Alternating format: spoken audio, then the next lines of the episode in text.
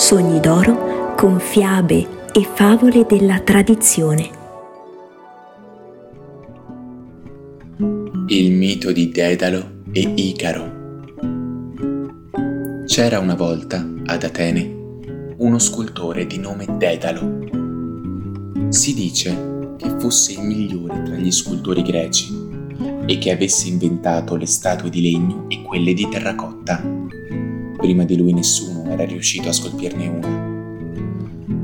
Ad Atene Dedalo era anche conosciuto per la sua intelligenza e per le sue molte invenzioni. Tuttavia, c'era uno scultore ancora più bravo di Dedalo. Era suo nipote, Talo, che era diventato suo apprendista e, in pochi mesi, era riuscito a superare la sua abilità. Dedalo era così geloso della sua arte che una notte uccise Talo.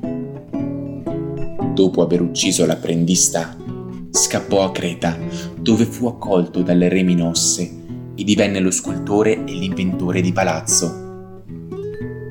Quando la moglie di Minosse, Pasifae, diede alla luce il Minotauro, il re chiese a Dedalo di progettare un labirinto così intricato che nessuno potesse trovarne la via d'uscita.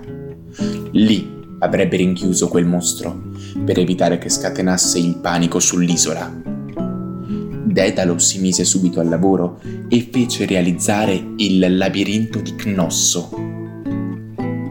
Qualche tempo dopo, però, Arianna la figlia del re, gli chiese di indicargli l'uscita del labirinto per aiutare il ragazzo di cui si era innamorata, Teseo, ad uscirne sano e salvo.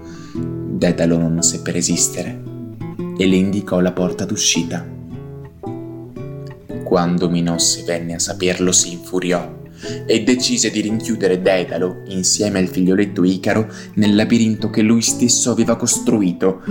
La situazione era disperata Dedalo però non abbandonò le speranze e cominciò a pensare ad un modo per fuggire da quel labirinto di pietra.